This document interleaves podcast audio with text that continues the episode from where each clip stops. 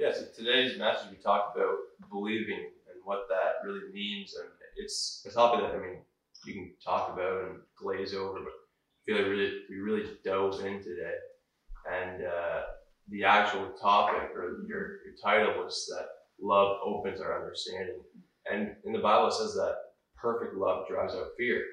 And we saw in the story where Jesus went up to pray and his disciples went across the lake, what caused them to almost stumble and drown with their fear.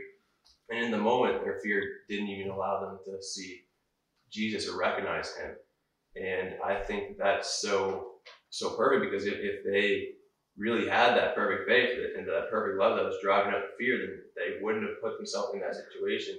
And so often we find ourselves in that situation where we want to put the blame somewhere else, and it's so easy to like open your phone, look at the news, and you start getting fearful, and that can really drag you down. But you really need to remember that you know you got to be confident in the fact that God has a, a bigger plan for you in your life, and as long as you're confident in that and you're driving out that fear, um, then you're able to keep that focus. But it's so easy, and, and that's what the devil wants. He wants you to trip up and look at the news and be like, "Oh, the world's going in a terrible place." Yeah. Just start talking about that for the rest of the next five hours, and you get so caught up in that, and that's just taking you down.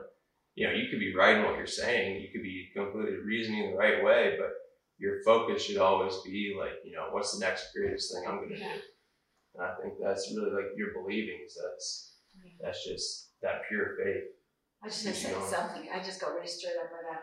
Uh, perfect love dri- drives out fear, and without a revelation of the Lord Jesus Christ, we'll be always fearful. Yeah.